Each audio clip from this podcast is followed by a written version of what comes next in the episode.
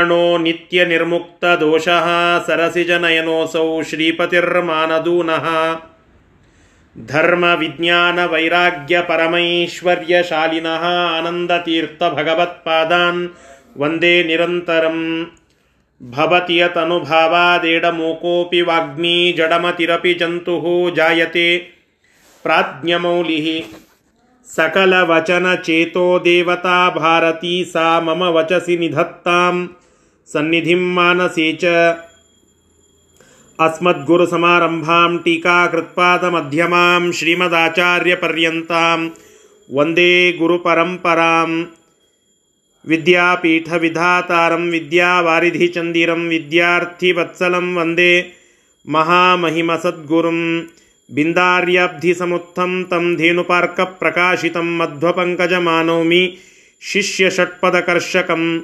समाश्रयेत् गुरुं भक्त्या महाविश्वासपूर्वकं निक्षिपेत् सर्वभारांश्च ಗುರೋ ಶ್ರೀಪಾದಪಂಕಜೆ ಶ್ರೀ ಗುರುಭ್ಯೋ ನಮಃ ಹರಿ ಓಂ ತಾತ್ಪರ್ಯನಿರ್ಣಯದ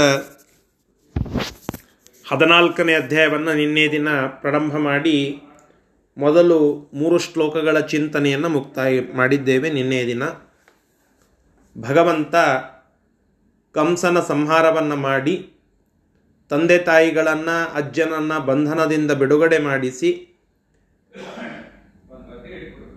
ದೇವಕಿ ಮತ್ತು ವಸುದೇವರು ಅವರಿಗೆ ನಮಸ್ಕಾರವನ್ನು ಮಾಡಿ ಉಗ್ರಸೇನನಿಗೆ ರಾಜ್ಯವನ್ನು ಕೊಟ್ಟು ಪಟ್ಟಾಭಿಷೇಕವನ್ನು ಮಾಡಿ ಆ ನಂತರದಲ್ಲಿ ಬ್ರಹ್ಮೋಪದೇಶವನ್ನು ಲೋಕಶಿಕ್ಷಣಕ್ಕಾಗಿ ಮಾಡಿಸಿಕೊಂಡು ಆ ನಂತರದಲ್ಲಿ ಗುರುಕುಲವಾಸವನ್ನು ಮಾಡಬೇಕು ಅಂತ ಅಣ್ಣನಾದ ಬಲರಾಮನೊಂದಿಗೆ ತೆರಳಿದ ಎಲ್ಲಿ ಅಂತಂದರೆ ಅವಂತಿಕಾಪಟ್ಟಣದಲ್ಲಿ ಉಜ್ಜಯಿನಿ, ಇಂದಿನ ಉಜ್ಜಯಿನಿ. ಅಲ್ಲಿ ಕಾಶಿಯ ಬ್ರಾಹ್ಮಣ ಶ್ರೇಷ್ಠ ಋಷಿಯಾಗಿದ್ದ ಸಾಂದೀಪಿನಿ ಋಷಿಗಳ ಆಶ್ರಮಕ್ಕೆ ಬಂದಿದ್ದಾನೆ. ಅಲ್ಲಿ ಸಾಂಗವಾಗಿ ವೇದ ಪುರಾಣಗಳ ವಿಚಾರವನ್ನೆಲ್ಲ ತತ್ಕ್ಷಣದಲ್ಲಿ ಅವುಗಳನ್ನೆಲ್ಲ ಯಾವುದೇ ಪ್ರಯಾಸ ಇಲ್ಲದೆ ಅಧ್ಯಯನ ಮಾಡಿಬಿಟ್ಟಿದ್ದಾನೆ ಅಂತ ತಿಳಿಸ್ತಾ ಇದ್ದಾರೆ. ಸರ್ವಜ್ಞನಾಗಿರತಕ್ಕಂತಹ ಕೃಷ್ಣ ಅಧ್ಯಯನ ಮಾಡುವ ಅವಶ್ಯಕತೆ ಇಲ್ಲ. ಶೇಷದೇವರ ಅವತಾರ ಬಲರಾಮ, ಅವನಿಗೂ ಇದೆಲ್ಲ ಅಧ್ಯಯನ ಮಾಡುವ ಅವಶ್ಯಕತೆ ಇಲ್ಲ. ನಾವು ಕೇಳುತ್ತೇವಲ್ಲ, ಶ್ರೀಮದಾಚಾರ್ಯರ ಶಾಸ್ತ್ರದ ಮಹಾತ್ಮ್ಯವನ್ನು ಶೇಷದೇವರು ಸನಕ ಸನಂದಾದಿಗಳಿಗೆ ತಿಳಿಸ್ತಾರೆ ಅಂತ ಸುಮಧ್ವ ವಿಜಯದ ಹನ್ನೊಂದನೇ ಸರ್ಗದ ಪ್ರಾರಂಭದಲ್ಲಿ ಕೇಳುತ್ತೇವೆ. ಸನಕ ಸನಂದಾದಿಗಳಿಗೆಲ್ಲ ಶೇಷದೇವರು ಈ ಮಧ್ವಶಾಸ್ತ್ರವನ್ನು ಓದಿದರೆ ಲಾಭ ಏನು ಅಂತನ್ನುವುದನ್ನು ತಿಳಿಸ್ತಾರೆ. ಕೊನೆಗೆ ಅವರೇ ಹೇಳುವಂತಹದ್ದು, ಶೇಷದೇವರೇ ಸನಕಾದಿಗಳಿಗೆ ತಿಳಿಸುವಂತಹದ್ದು. ಏ ಭಾಷ್ಯಭಾವಂ ಮನೋವಾಗ್ಭಿರಾವರ್ತಯಂತೆ ಸ್ವಶಕ್ತಿಯ. ಸುರಾಧ್ಯ ನರಾಂತ ಮುಕುಂದ ಪ್ರಸಾದಾತಿಮಂ ಮೋಕ್ಷಮೇತೆ ಭಜಂತೆ ಸದೇತಿ ಅಂತ ಹೀಗೆ ಮಹಾನಂದ ತೀರ್ಥಸ್ಯ ಆ ಶ್ರೀಮದಾಚಾರ್ಯರ ಭಾಷ್ಯ, ಅವರು ಬರೆದಿರತಕ್ಕಂತಹ ಶಾಸ್ತ್ರದ ಅಧ್ಯಯನವನ್ನು ಯಾವ ವ್ಯಕ್ತಿ ಮಾಡುತ್ತಾನೋ ಅವನಿಗೆ ನಿಶ್ಚಿತವಾಗಿ ಮೋಕ್ಷ, ಮೋಕ್ಷವೇ ಫಲ ಅಂತ ಶೇಷದೇವರು ಹೇಳುತ್ತಾರೆ. ಏನು ಹೇಳಲಿಕ್ಕೆ ಹೊರಟಿದ್ದೇನೆ ಅಂತಂದರೆ, ಯಾವ ವ್ಯಕ್ತಿ ಫಲವನ್ನು ಇಷ್ಟು ಗಟ್ಟಿಯಾಗಿ ಸನಕಸ, ಸನಕಸನಂದಾದಿಗಳಿಗೆ ಹೇಳುವ ಸಾಮರ್ಥ್ಯ ಇದೆಯೋ, ಅವರಿಗೆ ಈ ಅಧ್ಯಯನ ಮಾಡುವಂತಹ ಅವಶ್ಯಕತೆ ಏನು? ಶೇಷದೇವರಿಗೆ. ಕೃಷ್ಣನಂತರೂ ಸರ್ವಜ್ಞ, ಸರ್ವೋತ್ತಮ, ಸರ್ವಾಂತರ್ಯಾಮಿ, ಎಲ್ಲರ ವಿದ್ಯೆಗೆ ಪ್ರತಿಪಾದ್ಯ ಮೂರ್ತಿಯೇ ಭಗವಂತ. ಹೀಗಾಗಿ ಕೃಷ್ಣನಿಗೂ ಬಲರಾಮನಿಗೂ ಗುರುಕುಲ ವಾಸ ಮಾಡಿ ಅಧ್ಯಯನ ಮಾಡುವ ಅವಶ್ಯಕತೆ ಇಲ್ಲ. ಇಬ್ಬರೂ ಗುರುಕುಲವಾಸವನ್ನು ಮಾಡಿ ತೋರಿಸಿದ್ದು ಲೋಕ ಶಿಕ್ಷಣಕ್ಕಾಗಿ ಎಂಬುವುದನ್ನು ತಿಳಿಸಿಕೊಡುತ್ತಾ ಇದ್ದಾರೆ. ಹಾಗಾದರೆ ಹಿಂದಿನ ಶ್ಲೋಕದಲ್ಲಿ ಒಂದು ವಿಚಾರ ಬಂತು. ದೈವತ ಶಿಕ್ಷಣಾಯ. ದೇವತೆಗಳಿಗೆ ಶಿಕ್ಷಣ ಕೊಡೋದಕ್ಕಾಗಿ. ಅದರ ಅರ್ಥ ಏನು? ಅದನ್ನು ನಾಲ್ಕನೇ ಶ್ಲೋಕ ಹೇಳುತ್ತಾ ಇದೆ.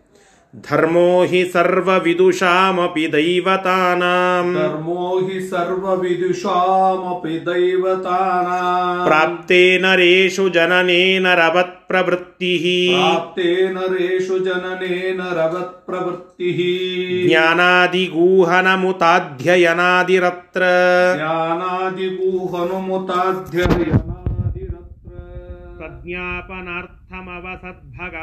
ಗುರೌ ಚ ಜ್ಞಾಪನಾರ್ಥಮವಸತ್ ಭಗವಾನ್ ಗುರೌ ಚ ದೈವತ ಶಿಕ್ಷಣಾಯ ದೇವತೆಗಳಿಗೆ ಶಿಕ್ಷಣ ಕೊಡೋದಕ್ಕಾಗಿ ಬಲರಾಮನ ಮತ್ತು ಕೃಷ್ಣ ಇಬ್ಬರು ಗುರುಕುಲವಾಸ ಮಾಡುತ್ತಾರೆ. ಶೇಷದೇವರಾದರೂ ಅವರು ಗುರುಕುಲವಾಸ ಮಾಡಿದರು.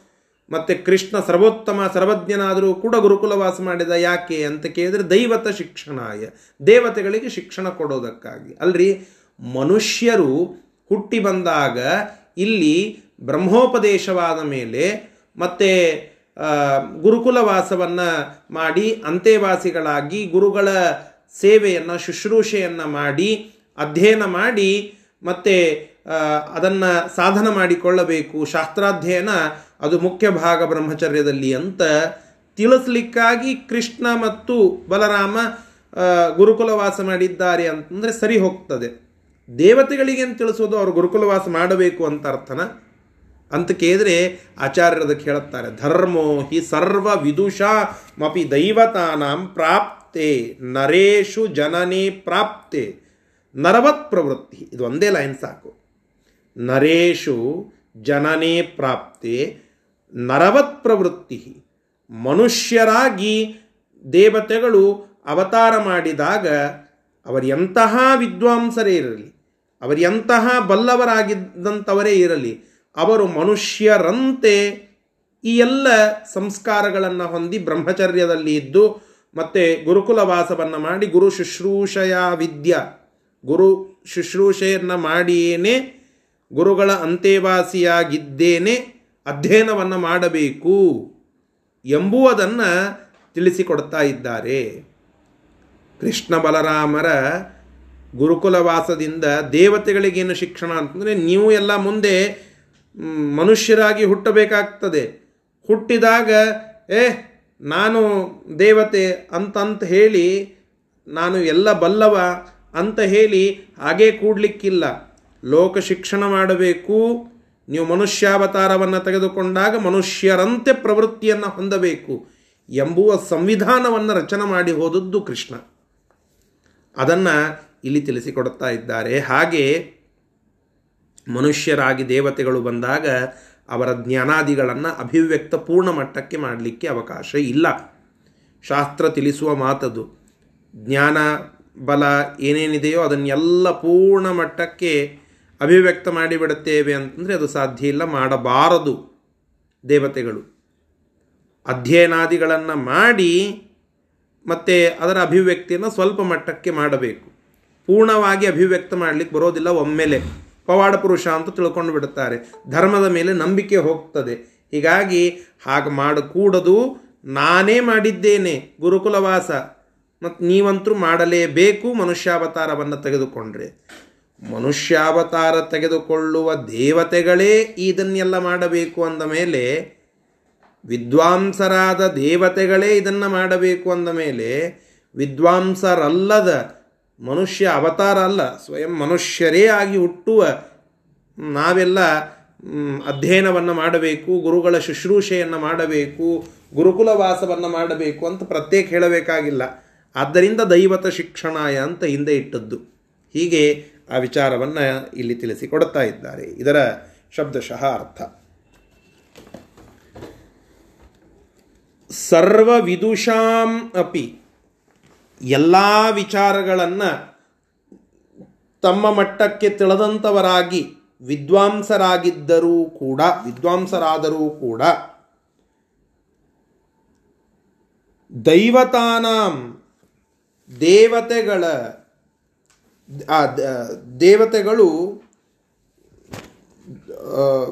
ಎಲ್ಲ ವಿಷಯ, ವಿಷಯಗಳ ಜ್ಞಾನವನ್ನು ಹೊಂದಿದಂಥವರಾಗಿ, ವಿದುಷಾಮಪಿ, ವಿದ್ವಾಂಸರಾಗಿದ್ದರೂ ಕೂಡ ನರೇಶು ಮನುಷ್ಯರಲ್ಲಿ ಜನನೇ ಪ್ರಾಪ್ತೆ.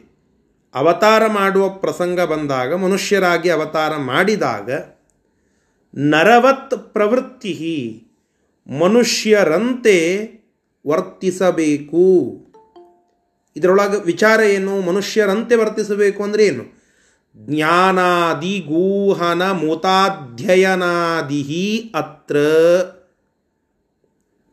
ಜ್ಞಾನಾದಿ, ಜ್ಞಾನ ಮೊದಲಾದಂತಹವುಗಳನ್ನು ಗೂಹನಂ. ಅವುಗಳನ್ನು ಗೌಪ್ಯವಾಗಿ ಅಂದರೆ ಪೂರ್ಣ ಮಟ್ಟಕ್ಕೆ ಒಮ್ಮೆ ಅಭಿವ್ಯಕ್ತ ಮಾಡಬಾರದು. ದೇವತೆಗಳ ಜ್ಞಾನಬಲ ಎಷ್ಟಿದೆ, ಅದನ್ನು ಏಕಕಾಲಕ್ಕೆ ಒಮ್ಮೆ ಅಭಿವ್ಯಕ್ತ ಮಾಡಿಬಿಡಬಾರ್ದು. ಅವುಗಳನ್ನು ಸ್ವಲ್ಪ ಗೂಹನ, ಗುಪ್ತವಾಗಿ ಇಡಬೇಕು. ಉತ ಅಧ್ಯಯನಾದಿಹಿ. ಅಧ್ಯಯನಾದಿಗಳ ಮುಖಾಂತರವಾಗಿ ತಜ್ಞಾಪನಾರ್ಥಂ. ಅವುಗಳನ್ನು ತಿಳಿಸುವುದಕ್ಕೋಸ್ಕರವಾಗಿ ಅಧ್ಯಯನಾದಿ ಧರ್ಮ. ಅಧ್ಯಯನಾದಿಗಳನ್ನು ಮಾಡಿ ಅವುಗಳ ಅಭಿವ್ಯಕ್ತ ಮಾಡುವಂತಹದ್ದು ಧರ್ಮ.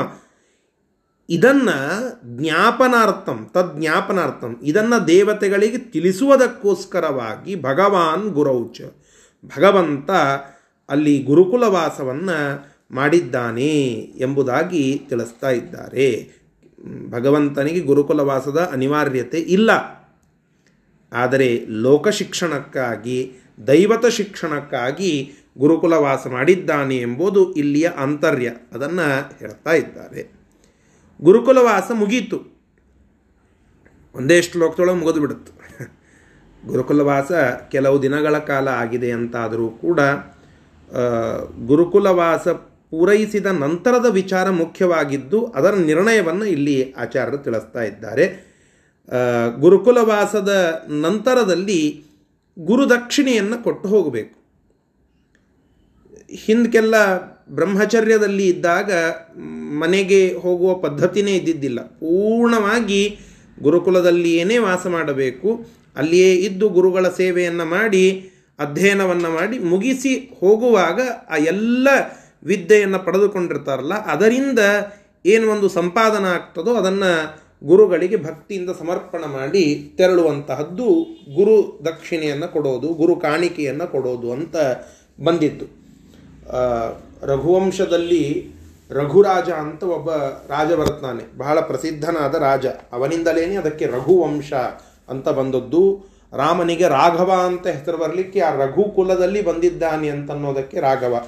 ಆ ರಘುರಾಜನ ಒಂದು ಕಥೆಯಲ್ಲಿ ನಾವು ಕೇಳುತ್ತೇವೆ. ರಘುರಾಜ ಮತ್ತೆ ಎಲ್ಲ ಇಡೀ ಭೂಮಂಡಲವನ್ನು ಪ್ರದಕ್ಷಿಣೆ ಹಾಕಿ ಎಲ್ಲವನ್ನು ಗೆದ್ದುಕೊಂಡು ಕೊನೆಗೆ ಅದನ್ನೆಲ್ಲ ಒಂದು ದೊಡ್ಡ ಯಾಗ ಮಾಡಿ ಬಂದಂತಹ ಜನರಿಗೆ ಅದರಿಂದ ಏನೇನು ಬೇಕೋ ಅದನ್ನೆಲ್ಲ ಕೊಟ್ಟು ಬಿಡ್ತಾ ಇದ್ದ. ಎಲ್ಲ ಕೊಟ್ಟು ತಾನೊಂದು ಧಾವಳಿ ಉಟ್ಕೊಂಡು ಹೆಂಡತಿ, ತಾನು ಒಂದು ಚಿಕ್ಕ ಗುಡಿಸಲನ್ನು ಮಾಡಿ ಅರಣ್ಯದಲ್ಲಿ ವಾಸ ಮಾಡುತ್ತಾ ಇದ್ದ. ಇದು ಎಲ್ಲ ಕಡೆಗೆ ಗೊತ್ತಾಗಿದ್ದಿಲ್ಲ ಇನ್ನು. ಈ ರೀತಿಯಾಗಿ ಪೂರ್ಣವಾಗಿ ಎಲ್ಲವನ್ನು ದಾನ ಮಾಡಿದ್ದಾನೆ ಎಂಬುದು ಪ್ರಸಿದ್ಧ ಆಗಿದ್ದಿಲ್ಲ ಇನ್ನು. ಆಗ ಒಬ್ಬ ಗುರುಕುಲ ವಾಸವನ್ನು ಮಾಡುವಂತಹ ವಿದ್ಯಾರ್ಥಿ, ಅವನು ಮತ್ತೆ ಆ ರಘುರಾಜನ ಹತ್ತಿರಕ್ಕೆ ಬಂದು ಪ್ರಾರ್ಥನೆ ಮಾಡಬೇಕು, ನಮಗೊಂದಿಷ್ಟು ಹಣವನ್ನು ಕೊಡು, ಅದನ್ನು ನಾನು ಗುರುದಕ್ಷಿಣೆಯಾಗಿ ಕೊಡಬೇಕಾಗಿದೆ ಅಂತ ಕೇಳಬೇಕು ಅಂತ ಬರ್ತಾನೆ ರಘುರಾಜ ಎಲ್ಲ ಮಣ್ಣಿನ ಪಾತ್ರೆಗಳನ್ನು ಬಳಸ್ತಾ ಯಾವುದೋ ಒಂದು ಗುಡಿಸ್ಲಲ್ಲಿ ಇರ್ತಾನೆ. ಅದನ್ನು ನೋಡಿ ಬೇಡ ಅಂತ ಹೇಳಿ ಆ ವಿದ್ಯಾರ್ಥಿ ಹೇಳಿ ಹೊರಡ್ತಾ ಇರ್ತಾನೆ ಆಗ, ಏ, ಇಲ್ಲ, ನಾನು ಕೊಟ್ಟೇ ಕೊಡುತ್ತೇನೆ. ನೀವು ಇಷ್ಟು ಗುರುಕುಲವಾಸವನ್ನು ಮಾಡಿ ಗುರುದಕ್ಷಿಣೆಯನ್ನು ಕೊಡಬೇಕು ಅಂತ ಹೇಳಿ ಇಷ್ಟೆಲ್ಲ ಪ್ರಯತ್ನ ಮಾಡುತ್ತಾ ಇದ್ದೀರಾ ಅಂದ ಮೇಲೆ, ನಾನು ಕೊಟ್ಟೇ ಕೊಡ್ತೀನಿ ಎಷ್ಟು ಬೇಕು? ಕುಟ್ಯಾವಧಿ ಹಣವನ್ನು ಹೇಳುತ್ತಾನೆ.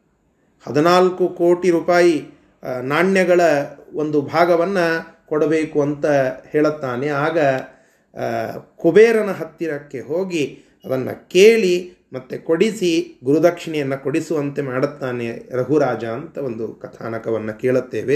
ಹೇಳುತ್ತಾ ಇರೋದು, ಗುರುದಕ್ಷಿಣೆಯನ್ನು ಕೊಡುವ ಪದ್ಧತಿ ಆಗಿತ್ತು ಅದಕ್ಕೆ ಅಷ್ಟು ಮಹತ್ವ ಇತ್ತು. ಕ್ಷತ್ರಿಯರು ಬ್ರಾಹ್ಮಣರನ್ನು ಪಾಲನ ಮಾಡೋದು ಅವರ ಕೆಲಸ. ಬ್ರಾಹ್ಮಣರಿಗೆ ಈ ಎಲ್ಲ ದಕ್ಷಿಣೆಯ ಗೊಡವೆ ಅಥವಾ ಹಣದ ಗೊಡವೆ ಅವರಿಗಿಲ್ಲ. ಗುರು ದಕ್ಷಿಣೆಯನ್ನು ಕೊಡಬೇಕು ಅಂತ ಬಂದಾಗ ರಾಜನ ಹತ್ತಿರಕ್ಕೆ ಬರೋದು, ದಕ್ಷಿಣೆಯನ್ನು ಕೊಡು ಅಂತ ಹೇಳೋದು, ಅದನ್ನು ತೆಗೆದುಕೊಂಡು ಹೋಗಿ ಗುರುಗಳಿಗೆ ಸಮರ್ಪಣೆ ಮಾಡೋದು. ಇಷ್ಟೇ. ಈ ರೀತಿಯಾಗಿ ಆಗಿನ ಕಾಲಕ್ಕೆ ಇತ್ತು ಗುರುದಕ್ಷಿಣೆಯನ್ನು ಕೊಡಬೇಕು. ಗುರುಗಳಿಗೆ ಸಂತೋಷಪಡಿಸೋದು, ಅವರಿಗೆ ಬೇಕಾದ ಕೆಲಸವನ್ನು ಮಾಡಿಕೊಡೋದು ಇದು ಒಂದು ಪ್ರಕಾರದ ಗುರುದಕ್ಷಿಣೆ ಎಂಬುವುದನ್ನು ಕೃಷ್ಣ ತೋರಿಸಿಕೊಟ್ಟಿದ್ದಾನೆ. ಇದನ್ನೇ ಮುಂದೆ ಶ್ರೀಮದಾಚಾರ್ಯರು ತಮ್ಮ ತೋಟಂತಿಲ್ಲಾಯರು ಅನ್ನುವ ಗುರುಗಳಿಗೆ ಮತ್ತೆ ಇದೇ ಪ್ರಕಾರವಾಗಿ ಒಂದು ಅಪೂರ್ವವಾದ ಗುರುದಕ್ಷಿಣೆ ಕೊಟ್ಟದ್ದು ಸುಮಧ್ವ ವಿಜಯದಲ್ಲಿ ನಾವು ಕೇಳುತ್ತೇವೆ.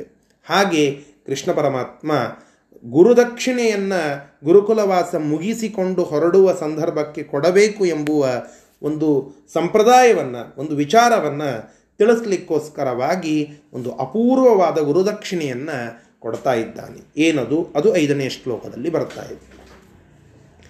ಗುರ್ವರ್ಥಮೇಶ ಮೃತಪುತ್ರ ಮದಾತ್ ಪುನಶ್ಚ ಸರ್ವರ್ಥಮೇಶ ಮೃತಪುತ್ರ ಮುದಾ ಮದಾತ್ ಪುನಶ್ಚ ರಾಮೇಣ ಸಾರ್ಧಮಗಮನ್ಮಧುರಾಂ ರಮೇಶಃ. ರಾಮೇಣ ಸಾರ್ಧಮಗಮನ್ಮಧುರಾಂ ರಮೇಶಃ.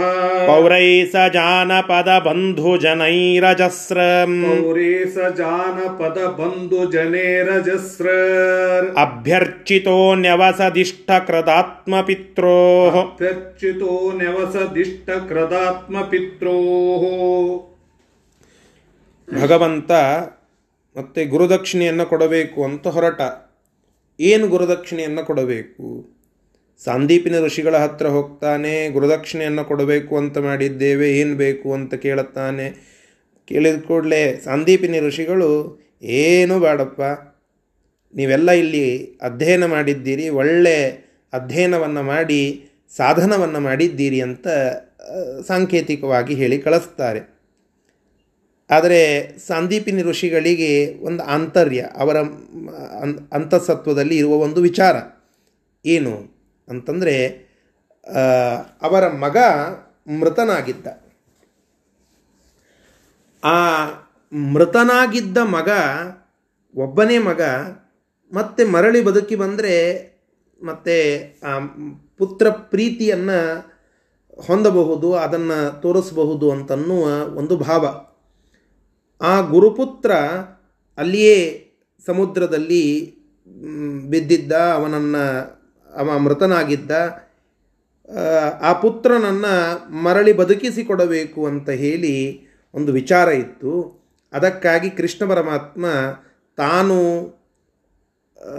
ಸರ್ವೋತ್ತಮನಾದ ಭಗವಂತ ಗುರುಕುಲವಾಸವನ್ನು ಮುಕ್ತಾಯಗೊಳಿಸಿ ನೆಪ ಮಾತ್ರಕ್ಕೆ ಗುರುಕುಲವಾಸವನ್ನು ಮುಕ್ತಾಯಗೊಳಿಸಿ ಗುರುದಕ್ಷಿಣೆಯನ್ನು ಕೊಡುವಾಗ ಸಾಮಾನ್ಯ ಕೊಟ್ಟರೆ ಸರ್ವಜ್ಞತ್ವ ಹೋಗ್ತದೆ ಅಥವಾ ಸರ್ವೋತ್ತಮತ್ವ ಹೋಗ್ತದೆ. ಮತ್ತು ಏನಾದರೂ ಒಂದು ವಜನ್ ಇರೋದನ್ನು ಕೊಡಬೇಕು. ವಜನ್ ಇರೋದನ್ನು ಕೊಡಬೇಕು ಅಂದರೆ ಅವರಿಗೆ ಮುಖ್ಯವಾಗಿ ಬೇಕಾದದ್ದೇನಿದೆ ಅದನ್ನು ಕೊಡಬೇಕು. ಏನಿದೆ? ಆ ಮಗನ ಪ್ರೀತಿ, ಪುತ್ರನನ್ನು ಮರಳಿ ಕೊಡಬೇಕು ಅಂತ ಹೇಳಿ ಆ ಅಸಾಮಾನ್ಯವಾದ ದಕ್ಷಿಣೆಯನ್ನು ಕೊಟ್ಟಿದ್ದಾನೆ ಕೃಷ್ಣ. ಕೃಷ್ಣ ಯಮಲೋಕಕ್ಕೆ ತೆರಳುತ್ತಾನೆ. ಸೀದಾ ಯಮನ್ ಲೋಕಕ್ಕೆ ಹೋಗಿಬಿಡುತ್ತಾನೆ ಯಮ ಕೃಷ್ಣ ಪರಮಾತ್ಮ ಬಂದಿದ್ದಾನೆ ಅಂತ ಗೊತ್ತಾಗಿ ವಿಶೇಷವಾಗಿ ಕೃಷ್ಣನನ್ನು ಆರಾಧನೆ ಮಾಡುತ್ತಾನೆ, ಪೂಜೆ ಮಾಡುತ್ತಾನೆ. ಪೂಜೆ ಮಾಡಿ ಮತ್ತೆ ಹೀಗೆ ನನ್ನ ಗುರುಪುತ್ರ ಇಲ್ಲಿ ಬಂದಿದ್ದಾನೆ. ಮತ್ತೆ ಅವನನ್ನು ಕೊಡಬೇಕು, ಮರಳಿ ಕೊಡಬೇಕು ಅಂತ ವಿಷಯವನ್ನು ತಿಳಿಸಿ ಅಲ್ಲಿಗೆ ತೆರಳುತ್ತಾನೆ ಅಂತನ್ನುವ ಕಥಾನಕವನ್ನು ನಾವು ಕೇಳುತ್ತೇವೆ. ಹೀಗೆ ಅಲ್ಲಿ ಪ್ರಭಾಸ ಅಂತನ್ನುವ ಕ್ಷೇತ್ರ ನಾವೆಲ್ಲ ಉತ್ತರ ಭಾರತ ಯಾತ್ರೆಯಲ್ಲಿ ಕೇಳುತ್ತೇವಲ್ಲ, ಪ್ರಭಾಸ ಅಂತ. ಅದರ ಹತ್ತಿರದಲ್ಲಿ ಒಂದು ಸಮುದ್ರ. ಅಲ್ಲೊಬ್ಬ ರಾಕ್ಷಸ ಇದ್ದ. ಅವ ಶಂಖದ ರೂಪದೊಳಗೆ ರಾಕ್ಷಸ, ಪಂಚಜನ ಅಂತ ಅವನ ಹೆಸರು. ಆ ರಾಕ್ಷಸ ಈ ಗುರುವಿನ, ಅಂದರೆ ಸಾಂದೀಪಿನಿ ಋಷಿಗಳ ಮಗನನ್ನು ಕೊಂದು ಮತ್ತೆ ಅಲ್ಲಿ ಸಮುದ್ರದಲ್ಲಿ ಅಡಗಿದ್ದ. ಆಯುಷ್ಯ ಮುಗಿದಿದ್ದಿಲ್ಲ, ಅವನನ್ನು ಕೊಂದಿದ್ದ ಪಂಚಜನ ಅಂತ ರಾಕ್ಷಸ. ಆ ಪಂಚಜನ ಎನ್ನುವಂತಹ ರಾಕ್ಷಸನ ಸಂಹಾರವನ್ನು ಮಾಡಿ ಯಮನ ಊರಿಗೆ ತೆರಳಿ ಗುರು ಪುತ್ರನನ್ನು ತಂದು ಮತ್ತು ಗುರುಗಳಿಗೆ ಅದನ್ನು ದಕ್ಷಿಣೆ ರೂಪದಲ್ಲಿ ಸಮ, ಕೊಟ್ಟು ಸಮರ್ಪಣ ಮಾಡಿ, ಆ ಪಂಚಜನ ರಾಕ್ಷಸನ ಶಂಖವನ್ನು ತೆಗೆದುಕೊಳ್ಳುತ್ತಾನೆ. ಅದೇ ಪಾಂಚಜನ್ಯ ಅಂತ ಶಂಖ. ಕೃಷ್ಣ ಪರಮಾತ್ಮನ ಶಂಖದ ಹೆಸರು ಪಾಂಚಜನ್ಯ. ಗೀತೆಯಲ್ಲಿ ಪ್ರಾರಂಭದಲ್ಲಿ ಬೇರೆ ಬೇರೆ ಯೋಧರ ಶಂಖಗಳನ್ನೆಲ್ಲ ನಿರೂಪಣ ಮಾಡುತ್ತಾರೆ.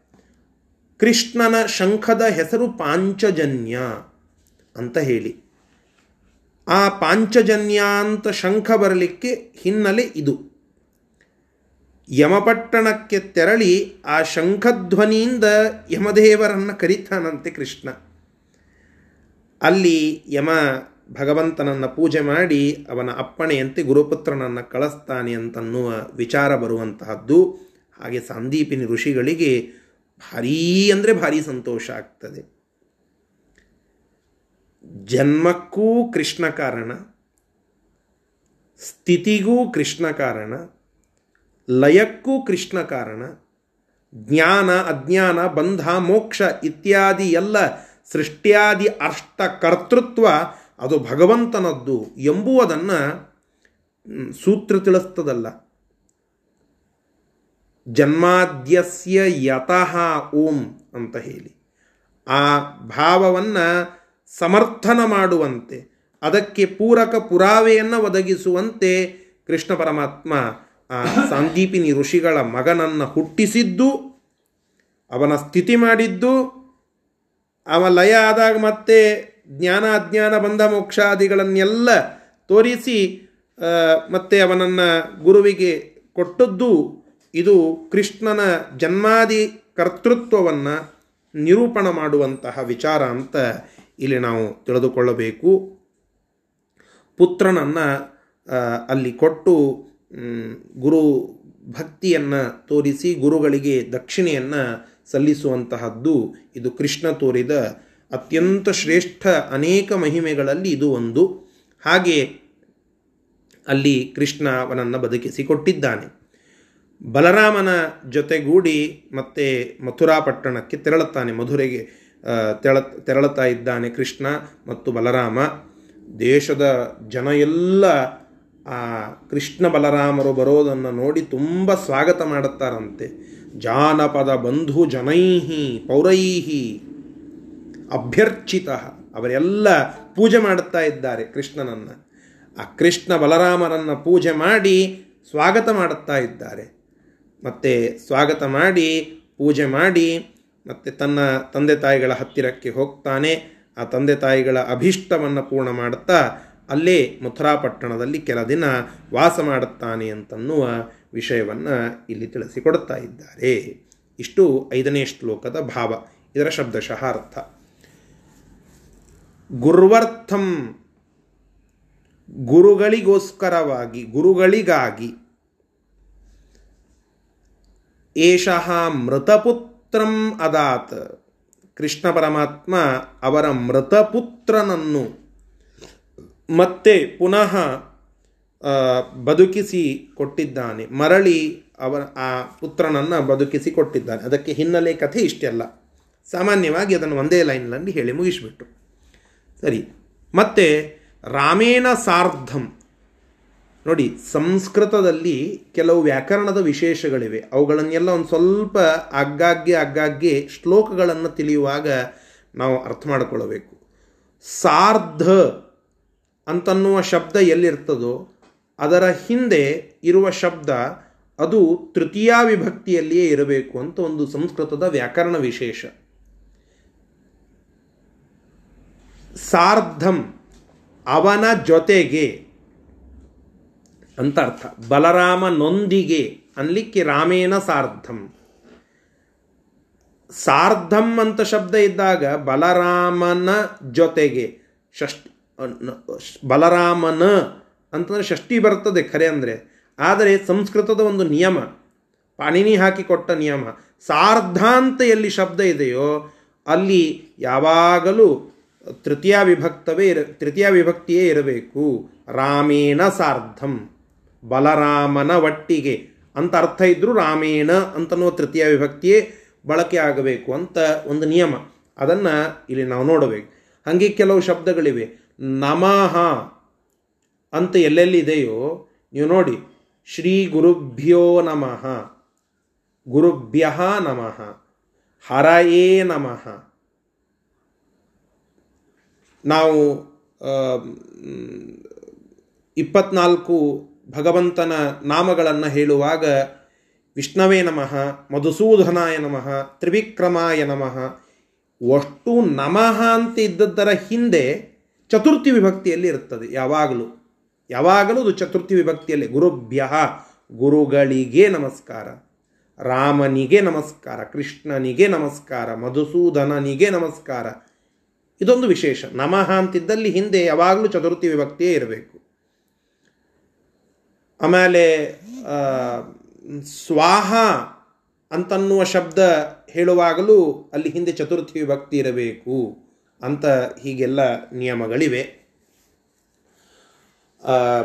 ಇವು ಸಂಸ್ಕೃತದ ಕೆಲವು ವ್ಯಾಕರಣ ವಿಶೇಷಗಳು ಅಂತ ಕರೀತೇವೆ. ಹಾಗೆ ಸಾರ್ಧಂ ಅಂತ ಇದ್ದಲ್ಲಿ ರಾಮೇಣ ಅಂತನ್ನುವ ಮತ್ತು ಅಲ್ಲಿ ಚತುರ್ಥ ತೃತೀಯ ವಿಭಕ್ತಿಯನ್ನು ನಾವು ಬಳಸಬೇಕು ಅನ್ನುವ ವ್ಯಾಕರಣ ವಿಶೇಷ ಗೊತ್ತಾಗ್ತಾ ಇದೆ. ಬಲರಾಮನ ಒಟ್ಟಿಗೆ ಮಧುರಾಂ ಮಥುರಾಪಟ್ಟಣವನ್ನು ರಮೇಶ ಆಗಮತ, ಆ ಮಥುರಾಪಟ್ಟಣವನ್ನು ಕುರಿತು ರಮಾಳಿಗೆ ಈಶನಾದಂತಹ ಭಗವಂತ ತೆರಳಿದ ಅಂತ ಹೇಳ್ತಾ ಇದ್ದಾರೆ. ರಮೇಶ ಭಗವಂತನು ಗುರುವಿನ ಆಸೆಯಂತೆ ಮೃತಪುತ್ರನನ್ನು ಮರಳಿ ದಕ್ಷಿಣಾರೂಪದಲ್ಲಿ ತಂದುಕೊಟ್ಟು ಬಲರಾಮನ ಒಟ್ಟಿಗೆ ಮತ್ತೆ ಮಥುರಾಪಟ್ಟಣಕ್ಕೆ ತೆರಳಿದ. ಇಷ್ಟಾಯಿತು ಪೌರೈಹಿ, ಆ ಊರಿನ ಜನರಿಂದ. ಸ ಜಾನಪದ ಬಂಧು ಜನೈಹಿ, ಸುತ್ತಲಿರುವ ಅನೇಕ ಪಟ್ಟಣಗಳಿಂದ ಬಂದ ಜನರಿಂದ. ಅಜಸ್ರಂ, ಭಾರಿ ವಿಶೇಷವಾಗಿ ಯಾವಾಗಲೂ ಅಭ್ಯರ್ಚಿತ, ಚೆನ್ನಾಗಿ ಪೂಜಿತನಾದ ಮತ್ತು ಇಷ್ಟಕೃತ ಆತ್ಮಪಿತ್ರೋಹು, ತನ್ನ ತಂದೆ ತಾಯಿಗಳ ಇಷ್ಟಕೃತ ಅಭಿಷ್ಟಗಳನ್ನು ಪೂರ್ಣ ಮಾಡುತ್ತಾ, ಅಲ್ಲಿಯೇ ನ್ಯವಸತ ವಾಸ ಮಾಡಿದ ಎಂಬುದಾಗಿ ಹೇಳುತ್ತಾ ಇದ್ದಾರೆ. ಮಥುರಾ ಪಟ್ಟಣಕ್ಕೆ ಬಂದು ವಾಸ ಮಾಡುತ್ತಾ ಇದ್ದಾರೆ. ಇಷ್ಟಾಗಿದೆ ಅಲ್ಲಿ. ಮುಂದೆ. ಆ ಮಥುರಾ ಹೆಂಗಿತ್ತು? ಹಿಂದೆ ರಾಮರಾಜ್ಯ ಹೇಗಿತ್ತು ಅಂತ ಹೇಳಿ ವರ್ಣನೆ ಮಾಡಿದ್ದಾರಲ್ಲ. ಹಾಗೆ ಕೃಷ್ಣ ಹುಟ್ಟಿದ ಸ್ಥಳ, ಕೃಷ್ಣ ಇದ್ದ ಸ್ಥಳ ಮಥುರಾ ಪಟ್ಟಣ ಅದು ಹೇಗಿತ್ತು ಅಂತ ಕೇಳಿದ್ರೆ ಅದಕ್ಕೆ ಆರನೆಯ ಶ್ಲೋಕ ತಿಳಿಸ್ತಾ ಇದೆ. सर्वे ते पतिमवाप्य हरिं पुराभि। सर्वे ते सर्वे ते पतिमवाप्य हरिं पुराहि। तप्ता हि भोजपतिनामुमुदुर्नितान्तम् तप्ता हि भोजपतिनामुमुर् मुमुर् ನಿತಾಂತಂ किं वाच्यमत्र सुतमाप्य हरिं स्वपित्रोः वाच्यमत्र सुतमाप्य हरिं स्वपित्रोर् यत्राखिलस्य सुजनस्य बभूव मोदः यत्राखिलस्य सुजनस्य बभूव मोदः ಕಂಸ ಬಹಳಷ್ಟು ಜನರಿಗೆ ತೊಂದರೆ ಕೊಟ್ಟಿದ್ದ ಅನೇಕರಿಗೆ ಬಹಳ ಕಷ್ಟ ಕೊಟ್ಟಿದ್ದ ತೊಂದರೆ ಕೊಟ್ಟಿದ್ದ ದುಃಖ ಆಗುವಂತೆ ಮಾಡಿದ್ದ. ಅಲ್ಲಿ ನೊಂದ ಜನ ಏನಿದ್ರಲ್ಲ, ಅವರೆಲ್ಲ ಕೃಷ್ಣನೇ ನಮ್ಮ ರಾಜನಾಗಬೇಕು ಅಂತ ಬಯಸಿದ್ರು. ಆಗ ಬಹಳ ತಪ್ತರಾಗಿದ್ದ, ದುಃಖ ತಪ್ತರಾಗಿದ್ದ ಜನ, ಮಧುರೆಯ ಜನರೆಲ್ಲ ಕೃಷ್ಣನನ್ನು ಅಘೋಷಿತ ರಾಜ ಅಂತಲೇ ಒಪ್ಪಿದರು. ಸ್ವಾಮಿಯನ್ನಾಗಿ, ಜಗದ್ ಜಗತ್ ಅಧಿಪತಿ, ಜಗತ್ ಸ್ವಾಮಿಯನ್ನಾಗಿ ಅಲ್ಲಿ ದರ್ಶನ ತೆಗೆದುಕೊಂಡಿದ್ದಾರೆ, ಸ್ವಾಮಿಯನ್ನಾಗಿ ಹೊಂದಿದಂಥವರಾಗಿದ್ದಾರೆ. ಮತ್ತು ಬಹಳ ಸಂತೋಷಪಟ್ಟು ಆ ಊರಿನಲ್ಲಿ ಇದ್ದಾರೆ. ಹೀಗೆ ಎಲ್ಲ ಜನರಿಗೂ ಕೂಡ ಆನಂದವನ್ನು ಭಗವಂತ ತನ್ನ ದರ್ಶನದಿಂದ ನೀಡಿದ್ದಾನೆ. ಅಂತಹ ಭಗವಂತನನ್ನೇ ಮಗನನ್ನಾಗಿ ಪಡೆದ ಆ ವಸುದೇವ ಮತ್ತು ದೇವಕಿಯರು ಕೂಡ ಅವರ ಆನಂದ ಹೇಳಲಿಕ್ಕಾಗುವಂತಹದ್ದಲ್ಲ. ಅತ್ಯಂತ ಸಂತೋಷವನ್ನು ಕಿಂ ವಾಚ್ಯಂ, ಇನ್ನೇನು ಹೇಳೋದು ಅವರ ಸಂತೋಷ? ಸುಮ್ಮನೆ ಅವನನ್ನು ನೋಡುವ ಜನರಿಗೇನೆ ಅಷ್ಟು ಸಂತೋಷ ಆಗಬೇಕು ಅಂದರೆ ಅವನನ್ನು ಪಡೆದ ಆ ತಂದೆ ತಾಯಿಗಳಿಗೆ ಎಂತಹ ಸಂತೋಷ? ಪಡೆದದ್ದು ಅಂತಂದರೆ ತಂದೆ ತಾಯಿ ಎನ್ನುವ ನಿಮಿತ್ತವನ್ನು ಮತ್ತು ಆ ಸ್ಥಾನಕ್ಕೆ ಬಂದಂತಹ ದೇವಕಿ ಮತ್ತು ವಸುದೇವರ ಸಂತೋಷಕ್ಕೆ ಹೇಳಲಿಕ್ಕಾಗದಂತಹ ಸಂತೋಷ ಇನ್ನೇನು ಅದರ ಬಗ್ಗೆ ಹೇಳೋದು ಅಂತ ಹೇಳುತ್ತಾ ಇದ್ದಾರೆ. ಹಾಗೆ ಅಂತಹ ಸಂತೋಷದ ಅನುಭವ ಅವರಿಗೆಲ್ಲ ಆಗ್ತಾ ಇದೆ ಅನ್ನುವ ವಿಚಾರ ಮಥುರಾಪಟ್ಟಣದಲ್ಲಿ ಇರುವಂತಹದ್ದು. ಇದರ ಶಬ್ದಶಃ ಅರ್ಥ. ಸರ್ವೇ ಅಪಿ ಎಲ್ಲರಿಗೂ ಕೂಡ, ಎಲ್ಲರೂ ಕೂಡ ಪುರ ಹಿಂದೆ ಅಭಿತಪ್ತ ಭೋಜಪತಿನ ಕಂಸನಿಂದ ಬಹಳವಾಗಿ ತಪ್ತ, ದುಃಖ ತಪ್ತರಾಗಿ ನೊಂದು ನಿಂತಿದ್ದ ಆ ಜನರೆಲ್ಲ ಅಖಿಲಸ್ಯ, ಸುಜನಸ್ಯ, ಆ ಜನರಿಗೆಲ್ಲ, ಆ ಜನರೆಲ್ಲ ಸರ್ವೇ ಅಪಿ ಎಲ್ಲರಿಗೂ, ಎಲ್ಲರೂ ಕೂಡ ಹರಿಂ ಶ್ರೀಹರಿಯನ್ನು ಕೃಷ್ಣನನ್ನು ಪತಿಂ ಅವಾಪ್ಯ. ಸ್ವಾಮಿ ಅಂತ ಹೇಳಿ ಅವನನ್ನು ಹೊಂದಿದಂಥವರಾಗಿ ಬಹಳಷ್ಟು ನಿತಾಂತಂ ಮುಮುದುಹು, ಬಹಳ ಬಹಳ ಸಂತೋಷಪಟ್ಟಿದ್ದಾರೆ. ಹರಿಂ ಅತ್ರ ಅಲ್ಲಿ ಇಂತಹ ಸಕಲ ಸಜ್ಜನರಿಗೆ ಮೋದ ಮೋದವನ್ನು ಕೊಡುವಂತಹ ಭಗವಂತ ಹರಿಯು, ಹರಿಂ ಆ ಹರಿಯನ್ನು ಸುತಂ ಆಪ್ಯ, ಸುತನನ್ನಾಗಿ ಪಡೆದಂತಹ, ಹೊಂದಿದಂತಹ ಪಿತ್, ಸ್ವಪಿತ್ರೋಹೋ ಆ ತಂದೆ ತಾಯಿಗಳಿಗೆ, ಅಂದರೆ ವಸುದೇವ ಮತ್ತು ದೇವಕಿಯರ ಮೋದ ಅವರ ಸಂತೋಷವನ್ನು ಕಿಂ ವಾಚ್ಯಂ ಇನ್ನೇನಂತ ಹೇಳಬೇಕು? ಯತ್ರ ಅಖಿಲಸ್ಯ ಸುಜನಸ್ಯ ಮೋದ. ಎಲ್ಲ ಸಕಲ ಸಜ್ಜನರಿಗೆ ಇಂತಹ ಮೋದ ಆಗ್ತದೆ ಅಂದ ಮೇಲೆ, ಸ್ವಪಿತ್ರೋಹೋ ಮೋದ ಕಿಂ ವಾಚ್ಯಂ. ಆ ಕೃಷ್ಣನನ್ನು ಪಡೆದಂತಹ ತಂದೆ ತಾಯಿಗಳ ಆನಂದ ಅದನ್ನೇನಂತ ಹೇಳಬೇಕು? ಹಾಗೆ ಅವರ ಸಂತೋಷವನ್ನು ಹೇಳಲಿಕ್ಕಾಗದಂತಹ ಸಂತೋಷ, ಅನಿರ್ವಚನೀಯವಾದ ಸಂತೋಷ ಅಂತ ತಿಳಿಸಿ ಹೇಳುತ್ತಾ ಇದ್ದಾರೆ ಮುಂದಿನ ಶ್ಲೋಕ. कृष्णाश्रयो वसति यत्र जनोऽपि तत्र कृष्णाश्रयो वसति यत्र जनोऽपि तत्र वृद्धिर्भवेत् किमु रमाधिपतेर्निवासे वृद्धिर्भवेत् किमु रमाधिपतेर्निवासे वृन्दावनं यदधिवासत आससन्ध्यम् वृन्दावनं सदधिवासत आसदद्दुम् माहेन्द्रसद्मसदृशं किमु तत्र पुर्याम् ಸದ್ವ ಸದ್ವಸದೃಶಂ ಕಿಮು ತತ್ರ ಪೂರ್ಯಾಂ. ಆ ಮಥುರಾಪಟ್ಟಣ ಕೃಷ್ಣನನ್ನು ಒಳಗೊಂಡು, ಅಂದರೆ ಕೃಷ್ಣ ಅಲ್ಲಿ ನೆಲೆಸಿದ ಮೇಲೆ, ಆ ಕೃಷ್ಣನನ್ನು ಆಶ್ರಯಿಸಿದ ಜನ ಎಂದೂ ಕಡಿಮೆ ಅಂತ ಅಂದ್ಕೊಳ್ಳಿಲ್ಲ ಯಾವಾಗಲೂ ಸಮೃದ್ಧವಾಗಿಯೇ ಇತ್ತು. ಅಲ್ಲಿ ನೆಲೆಸಿದ ಜನ, ಕೃಷ್ಣನನ್ನು ಆಶ್ರಯಿಸಿದಂತಹ ಜನ ಎಲ್ಲವನ್ನ, ಎಲ್ಲ ಸಮೃದ್ಧಿಯನ್ನು ಅವರಿರುವ ಸ್ಥಳದಲ್ಲಿಯೇ ಪಡಿಲಿಕ್ಕೆ ಪ್ರಾರಂಭ ಮಾಡುತ್ತಾರೆ. ಕೃಷ್ಣನ ವಾಸಸ್ಥಾನದಲ್ಲಿ ಇದನ್ನೆಲ್ಲ ಏನು ಪ್ರತ್ಯೇಕ ಹೇಳಬೇಕು? ಕೃಷ್ಣ ಎಲ್ಲಿದ್ದಾನೋ ಅಲ್ಲಿ ಸಮೃದ್ಧಿ. ಕೃಷ್ಣ ಎಲ್ಲಿದ್ದಾನೋ ಅಲ್ಲಿ ಪೂರ್ಣತೆ. ಹೀಗಾಗಿ ಏನೂ ಅಂದರೆ ಅವರಿಗೆ ಏನೂ ತೊಂದರೆ ಆಗಲಿಲ್ಲ. ಅವ ಕೃಷ್ಣ ಪರಮಾತ್ಮ ವೃಂದಾವನದಂತಹ ವನದಲ್ಲಿ ನೆಲೆಸಿದಾಗ ಮಥುರಾ ಪಟ್ಟಣದಲ್ಲಿ ನೆಲೆಸಿದಾಗ ಎಲ್ಲ ಕ್ಷೇತ್ರದಲ್ಲಿ ಎಲ್ಲೆಲ್ಲಿ ಕೃಷ್ಣ ಇದ್ದಾನೋ ಅಲ್ಲಿ ತೊಂದರೆಗಳಿಲ್ಲ. ಕೃಷ್ಣ ಎಲ್ಲಿದ್ದಾನೋ ಅಲ್ಲಿ ಕಷ್ಟಗಳಿಲ್ಲ. ಕೃಷ್ಣ ಎಲ್ಲಿದ್ದಾನೋ ಅಲ್ಲಿ ಬಡತನ, ದಾರಿದ್ರ್ಯ ಇತ್ಯಾದಿಗಳೇನೂ ಇಲ್ಲ. ಸಮೃದ್ಧಿ ಅದು ಪೂರ್ಣ ಮಟ್ಟಕ್ಕೆ ಇತ್ತು. ಅವ ನೆಲೆಸಿದ್ದ ಅಂತನ್ನೋದಕ್ಕಾಗಿಯೇ ವೃಂದಾವನದಂತಹ ಒಂದು ವನ, ಅರಣ್ಯ, ಅದು ಕೂಡ ಇಂದ್ರನ ಊರು ಸಗ್ಗ, ಸ್ವರ್ಗ, ನಾಕ, ಆ ಇಂದ್ರನ ಊರಿನಂತೆ, ವನದಂತೆ ಮತ್ತೆ ವೃಂದಾವನ ಕಂಗೊಳಿಸ್ತಾ ಇತ್ತು. ಮತ್ತು ಕೃಷ್ಣ ಈ ಮಥುರಾಪಟ್ಟಣಕ್ಕೆ ಬಂದು ನೆಲೆಸಿದಾಗ, ಆ ಮಥುರಾಪಟ್ಟಣ ಇಂದ್ರನ ಊರಿನಿಗಿಂತ ಭಾರಿಯಾಗಿದೆ ಅಂತ ಇನ್ನೇನು ಪ್ರತ್ಯೇಕ ಹೇಳಬೇಕು. ವೃಂದಾವನದಂತಹ ಅರಣ್ಯವೇ ಮತ್ತು ಇಂದ್ರಪುರಿಯಾಗಿದೆ ಅಂದ ಮೇಲೆ ಈ ಮಥುರಾಪಟ್ಟಣ ಅಂತೂ ಒಂದು ಊರು, ನಗರ. ಅಂತಹ ಪಟ್ಟಣ ಮತ್ತು ಅದು ಎಂತಹ ಭಾರಿಯಾಗಿ ಕಂಗೊಳಿಸುವಂತಹದ್ದಾಗಬೇಕು ಅಂತ ಈ ರೀತಿಯಾಗಿ ತಿಳಿಸಿಕೊಡುತ್ತಾ ಇದ್ದಾರೆ. ಇದರ ಶಬ್ದಶಃ ಅರ್ಥ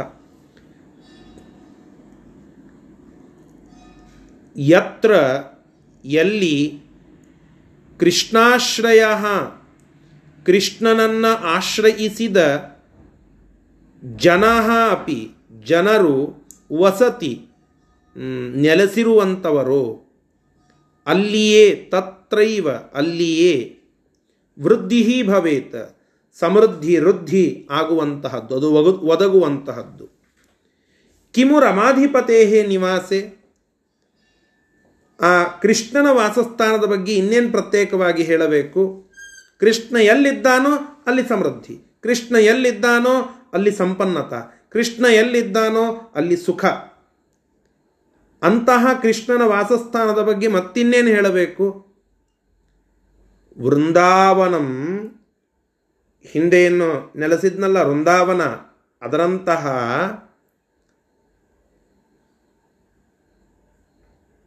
ಮತ್ತೆ ಒಂದು ಅರಣ್ಯ.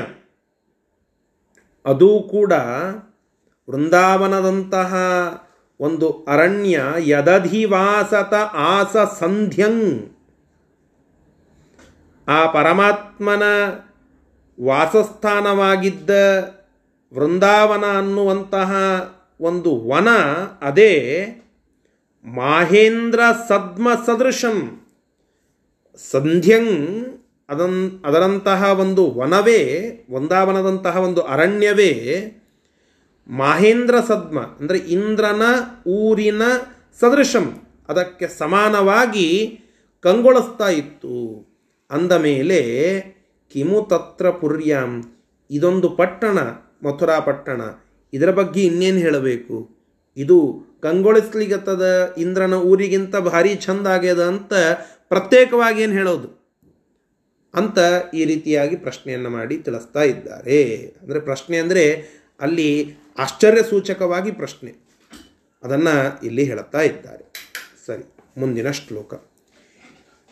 एनाधिवासमृषभो जगतां विधत्ते। एनाधिवासमृषभो जगतां विधत्ते। विष्णुस्ततो हि वरता सदने विधातुः। विष्णुस्ततो हि वरता सदने विधातुः।